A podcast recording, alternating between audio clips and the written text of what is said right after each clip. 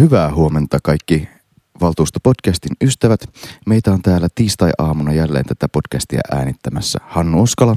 Laura Rissanen. Ja Silvia Moody. Hyvää huomenta. Hyvää Kuten huomenta. huomaatte, kello on kahdeksan. Niin, hyvää Joo. huomenta ja hyvää kaupunkipyöräkauden aloitusta. Kyllä. Se on alkanut tänään, niin kuin tuolta säästä huomaa. Joo, nilkkoja myöten lumessa kun kävelin, niin ihmettelin, että missä ne pyörät on. Meidän, meillä on tällä viikolla erityisvaltuusto. Meillä on suuri Helsingin kapinasotekokous, sotekapinakokous, kapinasotekokous, kokous sotekapina. Ja tähän liittyen meillä on tämän päivän te- teemana huomisen kokouksen esityslistan ainoa oikea asia, eli Helsingin lausunto valto, valtakunnan sote-uudistuksesta ja maakunta- ja sote-uudistuksesta suorastaan. Niin, tätä lausuntoahan kukaan ei ole Helsingiltä pyytänyt. Mutta tämmöinen kokous kuitenkin haluttiin nyt sitten järjestää. Joidenkin mielestä tämä on ehkä se kaikista tärkein kokous ikinä, mutta mä näen tämän nyt ehkä enemmän tämmöisenä niin kuin Helsingin voiman näyttönä, että kutsutaan nyt sitten kaikki 85 valtuutettuakin koolle kertomaan, mikä se Helsingin kanta on. Ja tässä me päästään oikeastaan semmoisen ensimmäiseen narina-asiaan, josta mä voisin narista niin kuin jo vuosikausien ajan, joka on se, että meillähän johtosäännössä aikanaan jo luki ja lukee yhäkin, että äh, lausunnot lakialoitteista aloitteista antaa kaupungin hallitus. Mutta nyt sitten meillä on tämmöinen erillinen metodi, jolla sitten ensiksi valtuusto lausuu ja sitten, sitten antaa, antaa lausunnon ikään kuin kaupunginhallitukselle ja sitten vasta kaupunginhallitus lausuu sen. Ja mä en ole ihan varma, että vaikka tämä on tosiaan kaikkein tärkein asia ikinä, niin onko tämä metodi silti ihan järkevä? Mun täytyy sanoa, että kun tuossa Facebookissahan on tämä mahtava ominaisuus, tämä on this day. Ja mä huomasin, että viime viikolla olin päivitykseni kuuden vuoden takaa, jossa, jossa kerroin pitäneeni ryhmäpuheen suuresta kuntauudistuksesta. Valtuustossa kokoomuksen ryhmäpuheen oli muuten todella hyvä puhe. Siinä kannatettiin vois- metropolikaupunkia. Sä voisit ja- pitää sen huomenna saman puheen. niin, mä en valitettavasti työesteen vuoksi Suomen pääse siihen kokoukseen, koska tämä tosiaan on nyt siis ylimääräinen kokous, että ei ole ollut kenenkään kalenterissa, mutta että mutta et silloinhan kaavailtiin tätä 66-70 kuntaa Suomeen ja, ja tota, siitä joku kuusi vuotta. Mutta silloin edellisellä valtuustokaudella alkoi tavallaan tämä käytäntö, että valtuustokin rupesi anteleen näitä lausuntoja. Onko sullekin tullut niitä on this day Facebook-muistutuksia, että sote on valmis? Mulla nimittäin tuli oma, oma semmoinen muutaman vuoden takaa. Mutta siis niin, mut on. kysymys siitä, että pitäisikö tämä kokous olla. Siis tätähän ei voi millään mittapuulla pitää hirveän sillä tavalla merkittävänä, koska me ei päätetä yhtään mitään tässä kokouksessa, me annetaan lausunto. Mutta koska tämä on niin merkittävä asia, niin mun mielestä se on hyvä, että tästä käydään yhteiskunnallinen keskustelu. Kun kaupunginhallituksen ja valtuuston ero on se, että valtuusto on julkinen kokous ja kaupunginhallitus ei. Niin jos tämä keskustelu olisi semmoista, että tämä oikeasti avaisi helsinkiläisille sitä, että mitä tämä tarkoittaa käytännössä juuri helsinkiläisten kannalta, niin silloin mä näen siinä arvon. Kyllä. Tokihan tämä sitten liittyy laajemminkin tähän, että millä tavalla poliittinen pormestarimme nyt selvästi nostaa sitten Mut- kaupungin mut profiilia. Tässä nähdään ja se, että kyllä on Helsingin poliittinen vaikutusvalta nyt lisääntynyt. Siis mehän ollaan nyt jotenkin... En mä tiedä. Niin, tai ainakin semmoinen Ainakin se tuntuu. äänivalta. Niin, ääni on, en mä tiedä, mä en tiedä. niin. Hei, voidaan onnitella pormestaria. Hän täyttää tänään muuten 53 vuotta. Huomasin senkin täältä Paljon Facebookistani. onnea. Mutta, tota, mutta että on äänivalta. En mä tiedä, onko äänivalta, no, mutta ääni. Ääni, se on totta. Helsingin Ihan ääni. eri tavalla. Ehkä Helsingin Kyllä, ääni on se. Ihan mikä on, mikä on noussut. Mutta että, tai tästä me puhuttiin muutama podcast sitten, kun puhuttiin näistä kaupunkivaltioista ja muista. Ja nythän siis toki Vantaallakin herättiin tähän, tähän uudistukseen, kun huomattiin, että Helsinki koko, kokoaa joukot yhteen kokoukseen, niin Vantaan Antti Lindmanhan on nyt sitten puuhaamassa. Ja ilmeisesti sellainen järjestetäänkin nyt sitten kaikkien pääkaupunkiseudun kuntien, tai siis kaupunkien yhteinen valtuuston kokous. Yksi Suuri asia, pääkaupunkiseutu kapina. Mm. Just näin. Yksi, mikä perustelee tämän lausunnon antamista, vaikka sitä meiltä ei ole pyydetty, on se, että ollaanko me 19 kertaa lausuttu tästä eri osa-alueista. Kyllä. Ja tämä on se yksi kritiikki, mitä Helsinki esittää, on se, että tätä kokonaisuutta ei ole päästy arvioimaan. Ja se on yksi syy, minkä takia ei myöskään niin luoteta, että tämä kokonaisuus toisi niitä Toisaalta sitten monien, monien valtuutettujen esittämä kritiikki on se, että miksi tätä ollaan viemässä kerralla su- liian suurena blokkina läpi, että Ai niin, niin, en- enkä mä sitten tiedä, että kyllä mun mielestä siinä vaiheessa, kun Helsinki lausui tästä valinnanvapauslaista, niin silloin oli aika hyvin kokonaisuus tiedossa. Että toki sit sitä, tätä valinnanvapauslakia, joka nyt siis on tämä uusin ja viimeisin, joka nyt eduskunnassa on ja jonka siitä hallitushan muokkasi sitä aika lailla joulun alla lausuntopalautteen perusteella, niin sen, sen pohjalta kuitenkin sitten päästiin siihen, että, että nyt sitten näyttää siltä, että koko paketti olisi menossa läpi eduskunnassa ja se saattaa olla yksi syy siihen, että nyt sitten Helsingissä on myös haluttu viime metreillä loppuun asti vastustaa uudistusta. Kyllä, juuri näin. Ja nyt tätä Helsingin kantaa meillä on täällä vieraanamme kommentoimassa sosiaali- ja terveystoimista vastaava apulaispormestari Sanna Vesikansa. Tervetuloa. Siis eikö tullut pilipilipimmiä tähän väliin? Kyllä, mä, minä laitoin sen sinne, mutta sä et huomaa Mä sitä, koska mä huomaa laitan, vasta sitä. jäl... mä laitan sen jälkikäteen Sanotaan sinne. aina, Tähän tulisi pam pam pam pam pam. Niin, kun meidän pitää tietää. Huomenta ja kiitos kutsusta. Hei, tosi mahtavaa, kun sä oot meidän vieraana. Tota, aloitetaanko me heti tuosta tota, tämän lausunnon sisällöstä vai mennäänkö me Sannan hommiin? tykkääkö Helsinki tästä, tästä Niin. esityksestä? Mikä, Hei, Helsingin- kerro- niin, mikä on kaikkein paskinta tässä esityksessä? Ei, Silvia ei noin voi kysyä. Pitää kysyä, että, että miten tämä lausunto on, hei, kerro, että miten tämä lausunto on syntynyt. Musta se on mielenkiintoista.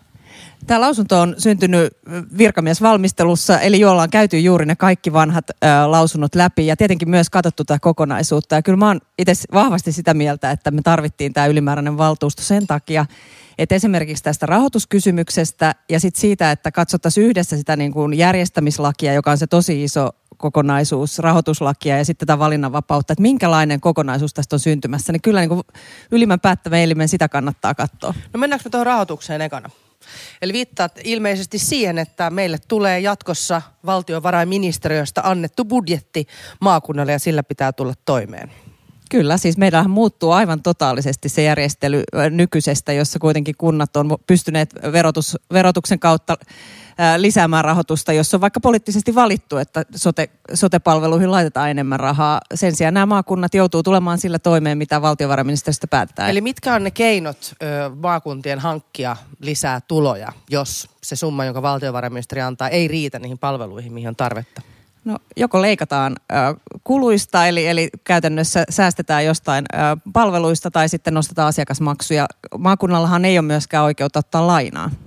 Mutta tota, eikö toi ole vähän semmoinen vanhakantainen ajattelu, että on vaan vaihtoehdot leikata kuluista tai sitten nostetaan maksuja? No se että, lukee siinä lakiesityksessä. Mutta eikö maakunta voi itse myös miettiä sitä, että miten se saisi tuotettua ne palvelunsa vähän tehokkaammin? Et mä esimerkiksi on kyllä Helsingissä koko sen ajan, kun mä oon ollut kuntapolitiikassa, niin kyllä mua on hämmästyttänyt se, että me ei olla Helsingissä edes yhtä terveysasemaa saatu ulkoistettua, jotta me oltaisiin voitu verrata sitä, että onko tämä meidän kunta tuottajana nyt sitten, tai yhtä, yhtä hyvä kuin nämä yksityiset, tai millä tavalla se, millä tavalla se eroaa. Että kyllä musta meidän olisi kannattanut Helsingissäkin tätä kokeilla. Silvia katsoo nyt mua ihan sillä että ei olisi kannattanut. Olen vastustanut tätä asiaa. Ja tota, et kyllä mä, jos mä mietin, että meidän naapuri, naapurikaupungit, Espoo ja Vantaa on kuitenkin tätä tehnyt, niin miksi me ei ole Helsingissä haluttu tällaista opetusta esimerkiksi ottaa? Et, et siinä mielessä vähän puolustan kyllä myös tätä maakuntauudistusta. En ehkä niinkään maakuntauudistus sanana. Se voisi olla, mun mielestä nämä maakunnat olisi voinut nimetä vaikka kreivikunniksi, niin puhuttaisiin ihan, ihan, kuule, Unohdetaan. ihan jostain muu. Ihan uusi klangi. Niin. Joo. No siis siihen, että me uudistetaan toimintatapoja, niin me ei tarvita tätä maakuntarakennetta. Helsinkihän on itse asiassa tehnyt sitä nimenomaan. Me ollaan saatu myös kustannuksia hyvinkin paljon alaspäin. Plus, että ollaan saatu entistä vaikuttavampia palveluita. Mutta siitä itse asiassa, Laura, olen samaa mieltä, että, että, että se edellinen kerta, kun terveysasemien ulkoistumista pohdittiin, niin se oli juuri samaan aikaan, kun oli, oli yhdistetty sosiaali- ja terveysvirasto. Ja meillä on siis kokemusta siitä, että miten tehdään isojen organisaatioiden yhdistämisiä. Silloin se oli musta tosi huono ajoitus. Mutta siitä on samaa mieltä, että, että kyllä se, semmoisesta benchmarkingista varmasti olisi Helsingille hyötyä sitten esimerkiksi, kun tämä sote kaatuu ja me ruvetaan miettimään, että miten, miten me pystytään vertaamaan näitä omia, omia palveluita. Ja sitähän me ollaan itse asiassa koko ajan tehty. Me ollaan lisätty palveluseteliä Helsingissä todella paljon. Meillä on yli 15 palveluseteliä tällä hetkellä. Jos näihin kustannuksiin kuitenkin, eikö meillä on, meillä on niin sanottujen kuusikkokuntien vertailut, tämä on varmaan suurin piirtein ainoa. Ja Helsinkihän on ollut perinteisesti... Kuusikkokunnat on Hannu, siis kuusi suurinta kaupunkia. Aivan, niin kyllä. Niin Helsingin kokonaiskustannukset on, on tulleet sieltä kohti sitä valtakunnallista keskiarvoa, mutta nämä on tavallaan todella makrotason lukuja. Me, meillä ei ole semmoista pienen, pienemmän tason niin kuin vertailutietoa ainakaan julkisesti. Eikö sellaisen vertailutiedon tuottaminen olisi ihan niin kuin perusteltua joka tapauksessa? Ehdottomasti. Ja mun mielestä sen takia niin ei kannata tehdä tämmöistä ma- megalomaanisen suurta äh, hallinnollista uudistusta, että me pystytään se tekemään. Me pystytään tekemään sitä myös, ja me ollaan koko ajan tehtykin, niin, niin esimerkiksi tuottamalla asioita eri tavalla. Ja, ja siinä mielessä on sitä mieltä, että, että esimerkiksi terveysasemat toimintaa aivan hyvin voisi katsoa tämmöistä benchmarkkausta. Toi on ihan hyvä kuulla, että, että ajattelet näin. Mehän tehtiin täällä, tähän on siis uutisia. Tämä on uutinen Kun tässä on oikeastaan. just tavallaan tämä, että Helsinkihän on käyttänyt palveluseteleitä aika paljon ja nimenomaan täydentämään semmoisia palveluita. Ja kaupunki voi kaikkea tehdä. Siellä on tosi paljon semmoisia yksittäisiä toimijoita, joilla on niin kuin kova ammattitaito just johonkin tiettyyn erityisryhmään. Mutta tässä uudessa mallissa, mitä meille tarjotaan, niin eikö se tavallaan siitä tule velvoittavaa siitä asiakassetelin käytöstä? Et siinähän on iso ero siinä, että käytetäänkö me sitä niin kuin me itse nähdään se parhaiten ja tarkoituksenmukaisena, vai käytetäänkö me siinä kohtaa, missä me ollaan velvoitettuja sitä käyttämään? No tämä on just se ongelma, että, että mä oon vahva julkisen puolustaja, mutta että tämän lainsäädännön ongelma on se, että se pakottaa meidät tekemään se. Jokaisen maakunnan se pakottaa ottamaan se asiakassetelin käyttöön tietyllä päivämäärällä. Ja meillä on aivan erilainen tilanne Uudellamaalla kuin sitten taas monessa muussa maakunnassa. Eli, eli täällähän tulee olemaan niin hyvinkin ennakoimattomia markkinasiirtymiä. Tai siis koko maassa tulee olemaan ennakoimattomia, koska kukaanhan ei tiedä, mihin tämä Mutta eikö johtaa. voi sanoa kuitenkin, että Helsingissä tämä markkina voisi toimia paremmin kuin jossain Kainuussa, koska meillä on kuitenkin valtava asiakaspohja täällä. Se varmasti voisi toimia paremmin, mutta se, ne, ne, ne todella ne siirtymät tulee olemaan. Ja siinä mun mielestä maakunnilla pitäisi ehdottomasti olla oikeutta tehdä sitä, niitä päätöksiä itse, että millä, millä aikataululla siirrytään ja mihinkin palveluun. Nythän se on mä, mä säädelty sieltä hyvinkin kuin ylhäältä lainsäädännön tasolta ja tämähän on ollut yksi ongelma tässä. No mutta tota, äh, näetkö sitä nyt sitten semmoisena peruuttamattomana uudistuksena, niin kuin ollaan joistain helsinkiläisten puheenvuoroista luettu, että nyt jos tähän niin kuin mennään, niin sitten sit kaikki kaatuu ja mitään ei voida enää uudistaa. Et onko tässä, niinku, onko tässä niinku mitään sit mahdollisuutta siihen, että jos, ää, niin kuin mä uskon, että tämä uudistus kuitenkin eduskunnassa menee läpi, niin tota, et mitä, mitä sitten sitten? Tai sitten entäs jos käy niin, että, että sote kaatuu, niin mikä se on se niin kuin Helsingin johdon näkemys, että miten, miten pitäisi edetä? No siis nämä isommat ongelmat on mun mielestä, jonka tekin varmaan valtuutettuna tunnistatte, että tässä on ihan mieletön demokratian vaje tässä itsehallinnollisessa alueessa nimeltä maakunta. Et, et siellähän tulee olemaan niin kuin maakuntavaltuutettuja, mutta heidän oikeu, oikeutensa niin kuin ohjata sitä järjestelmää tai tehdä päätöksiä on ainoastaan siellä järjestämisen taho, tasolla. Eli, eli tehdä niitä tavallaan sitä tilaa- ja tuottajamallin tilauksia. Ja tämä on mun mielestä se yksi iso, iso iso ongelma, johon, josta on itse asiassa puhuttu tosi vähän, että mihin me ollaan oikeasti siirtymässä, koska nyt kun me verrataan tähän nykyiseen, jossa, jossa niin nykyinen valtuusto on vastuussa koko siitä tilaamisesta ja tuottamisesta, sitä ei ole erotettu, niin, niin, niin sitä on paljon helpompi hallita. Ja, ja tässä mallissa on, on tosi vaikea, että kun me tavallaan tähän siirrytään, niin on todella vaikea tehdä niitä muutoksia, eli siitä on vaikea peruuttaa. Ihan pikkasen on pakko kontrata tätä. Oletko sitä mieltä, että nykyisessäkään mallissa, mikä on tavallaan tässä sote-päätöksenteossa on erityisesti demokraattisten päätöksentekijöiden osuus, koska sehän on syystäkin tiukasti normitettu ja syystäkin joku lautakunnan jäsen ei ryhdy määrittelemään hoitotarvetta tai par, paras hoitokäytäntöjä, käypähoitokäytäntöjä ja jne. jne. Et, et, et, et onks, onko siellä niin kuin välttämättä sellaista niin kuin akuuttia demokratian tarvetta, kunhan se palvelu pelaa? Mikä, mikä on niin se demokraattisen päätöksenteon rooli tässä? Siis onhan siellä todella paljon, esimerkiksi minkälainen palvelutaso päätetään, niin sehän on niin kuin sel- selkeästi demokraattinen päätös, joka, joka tehdään. Ja, ja nyt, nyt esimerkiksi... Miksi se pitää tehdä alueellisesti, eikä meillä pitäisi olla palvelutasopäätös valtakunnallisesti? Miksei meillä olisi pelkästään valtion hoitama terveydenhoito? No mun mielestä on erittäin paljon alueellisia eroja, kun me tiedostetaan esimerkiksi tässä kaupunkipolitiikassa, että meillä on, meillä on todella paljon semmoisia ongelmia Helsingissä, mitä muilla ei ole liittyen vaikka asunnottomuuteen ja päihteiden käyttöön. Me pystytään tekemään niitä ratkaisuja ihan eri tavalla kuin sitten taas, että ne olisi säädelty valtiollisesti. Ja se, se on mun mielestä yksi argumentti, miksi tässä pitäisi miettiä esimerkiksi kokonaan uudestaan tätä suurten kaupunkien roolia ja, ja myös esimerkiksi Uudellamaalla tätä kokonaisuutta. Pitäisi tulla ihan oma Uudenmaan ratkaisu, joka ei olisi Niin. tämä. Koska tämähän on tämä, että jos me mietitään nyt, että tämä pahimmillaan, jos tämä menee näin, niin se johtaa siihen, että voi olla sama henkilö maakuntavaltuutettuna, kunnanvaltuutettuna, vieläpä kansanedustajana siihen päälle. päälle. Eli se on niin kuin musta epädemokraattista, että valta keskittyy niin harvoille. Mutta kun Hannu pohti, että mikä tässä on se demokratiatarve, niin on tässä niin kuin pelkästään sekin ero, että me ollaan nyt oltu kaikki mukana Helsingin päätöksenteossa aika pitkään. Niin mä uskon, että teillä on aika sama mulla, että vaikka nyt ulkoa jokaista kaupungin lukua muista aina, niin me tunnetaan tämä kaupunki. Me tiedetään, mitkä asuinalueet on meillä kaikkein haasteellisimpia, missä on minkälaisia ongelmia, missä on mitäkin vahvuuksia, eikö niin? Nyt kun me mennään sitten mahdollisesti jotkut meistä Uudenmaan maakuntavaltuutetuiksi, niin mä vaan mietin, että mi- millä niin kuin ammattitaidolla ja tiedolla sitten siellä pystyy tuntemaan koko Uudenmaan tarpeet, ne valtuutetut, mitä siellä on. Ja kun ei ole mitään takeet siitä, että se valtuutettujen porukasta tulisi nyt jotenkin hirveän tasaisesti pitkin uutta maata se edustus. Että jos Helsingistä päättää äänestää helsinkiläisiä, niin me ollaan siellä aika isossa roolissa. Mutta että, äh, no, nythän tässä maakuntamallissahan on mahdollisuus erilaisiin sitten hallinnollisiin rakenteihin eri, eri maakuntien kesken. Ja mun mielestä Uudella, Uudellamaalla tätä pitää miettiä tosi tarkkaan, koska on kuitenkin kyse maan suurimmasta maakunnasta, että miten se tekee. Mutta palaa vielä tuohon noin, että mä oon ihan samaa mieltä, että munkin mielestä Helsinkiin pääkaupunkiseudulle olisi pitänyt löytää se oma ratkaisu. Ja tähän oli mahdollisuus.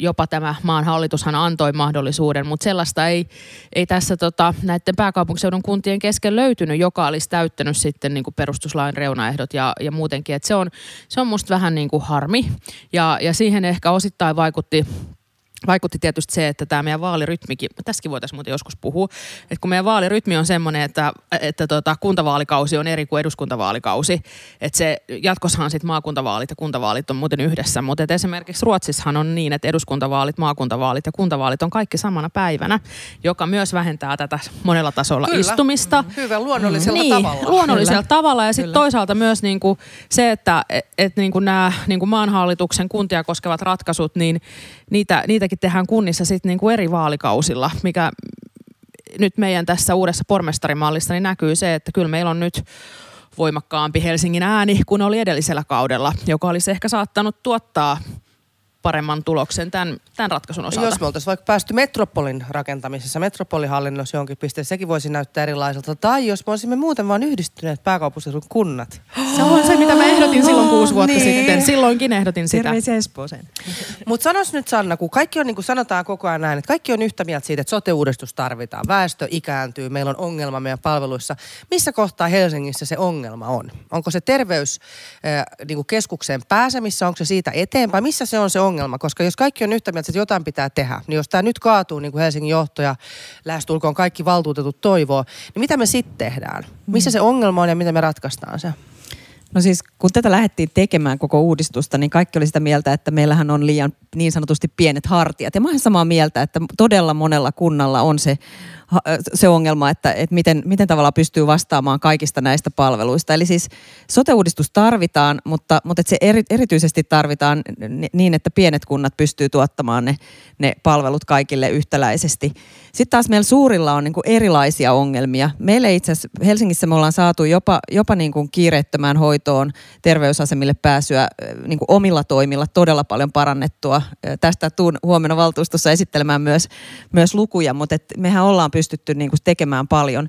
Meillä ehkä haaste on se, että miten me pystytään saamaan ne sosiaali- ja terveydenhuolto toimimaan hyvin yhteen, koska me tiedetään, että kaikki niin kuin sekä esimerkit maailmalta että Suomesta, niin, niin ainoa tapa, millä me saadaan niin kuin entistä vaikuttavampaa ja myös kustannustehokkaampaa on se, että meidän niin kuin sosiaali- ja terveydenhuolto pelaa yhteen, koska, koska ne ongelmat ei ole niitä yksittäisiä flunssapotilaita, jotka kuormittaa meidän järjestelmää, vaan, vaan nimenomaan ne, joilla on todella paljon monisairaita ja, ja, ja, ja se- se, on se, se on se vastaus ja se on myös tämän mallin yksi suurimmista heikkouksista, että se, se ei vie tätä tätä niin sanottua integraatiota, eli sitä palvelujen yhteensovittamista eteenpäin, vaan se itse asiassa ottaa niin kuin askelia taaksepäin.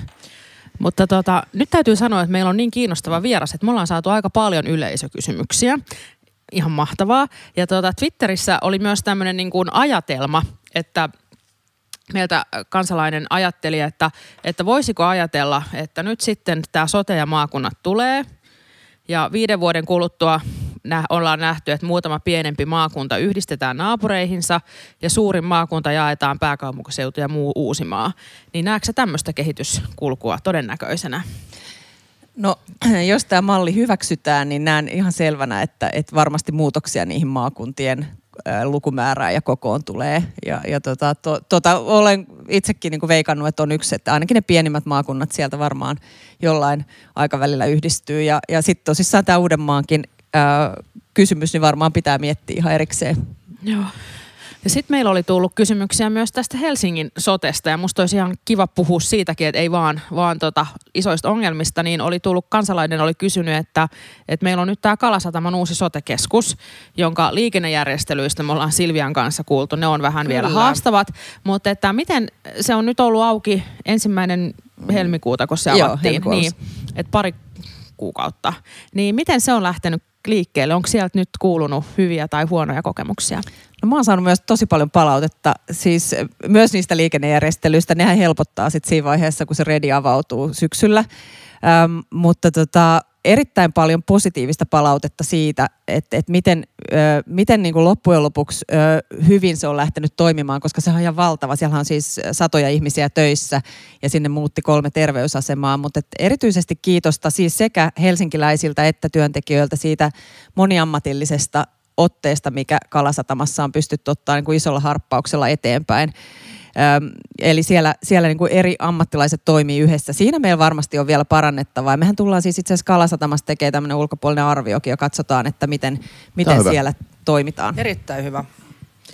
Ja tota, sitten kansalainen oli myös huolissaan siitä, että keskitetäänkö meillä Helsingissä vielä jotain palveluita ja mitä keskitetään ja No meillähän keskustan alueella on suunnitteilla, se on tulossa nyt, äh, hankesuunnitelma etenee myös lautakuntaan tässä luultavasti kevään aikana tai viimeistään sitten kesän jälkeen, niin, niin keskustan terveysasema. Eli, eli siinä mietitään samanlaista, sehän tulisi tuohon Kampin metroaseman äh, päälle nyt se uusin, uusin suunnitelma, johon se, johon se rakennettaisiin. Ja, ja tämmöistä keskittämistä ollaan tekemässä, mutta mutta siis ainoastaan niille paikoille, joissa oikeasti on hyvät kulkuyhteydet, niin kuin metroradan varteen. Et esimerkiksi sitten taas tuonne pohjoisen ja, ja, ja esimerkiksi Myllypuron suuntaan, sinne, sinne niin, kuin, niin siellä ruvetaan toimimaan kyllä moniammatillisesti, mutta tehdään siis tämmöisissä niissä olemassa olevissa tiloissa, eli ei, ei tehdä yhtä pytinkiä, johon kaikki keskitetään, vaan, vaan toimitaan niissä olemassa olevissa tiloissa, mutta pyritään toimimaan paremmin niin kuin verkostona yhteen.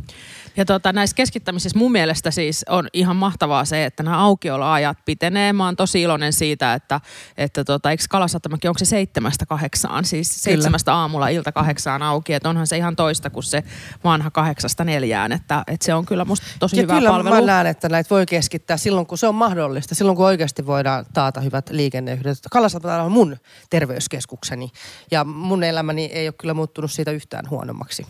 Joo. Just koska liikenneyhteydet on olemassa. Sitten meillä on nyt perhekeskuksia. Itäkadulla on se ensimmäinen nyt toiminut kesäkuusta alkaen. Siellä on siis kaikki lapsiperheiden palvelut neuvolan ympärillä, mutta myös, myös monia muita.